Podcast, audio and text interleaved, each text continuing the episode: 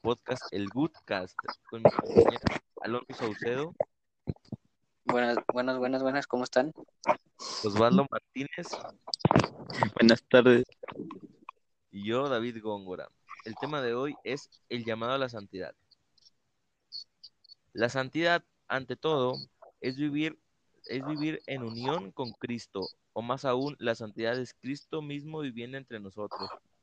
Por ello se recomienda fomentar en todos esa unión con Cristo. En este sentido, la contemplación de la vida de Cristo, tal como la proponía San Ignacio Loyola en su ejercicio, ejercicio espiritual, nos orienta a hacer la vida nuestra. Lo que el Papa nos fomenta es la vida de Jesús, dado que pongamos límites en nuestras acciones de nuestra vida.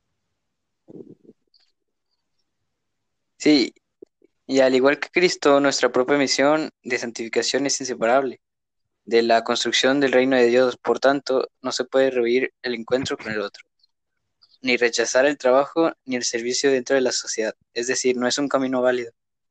De santificación sin nada, no se pasa en el bienestar personal, sin, sin tomar en cuenta los planes de Dios para el mundo. No se vale ser santo de manera egoísta. Y aunque no hay que, hay que olvidar al prójimo, al mismo tiempo no se deben descuidar los, los momentos de quietud, de soledad y de silencio ante Dios. Recalca el Papa que esto es especialmente es necesario debido a la vida demasiado acelerada de hoy, que no, que no nos proporciona las pausas para este silencio y soledad. En otras palabras, el Papa dice que hay que vivir la contemplación en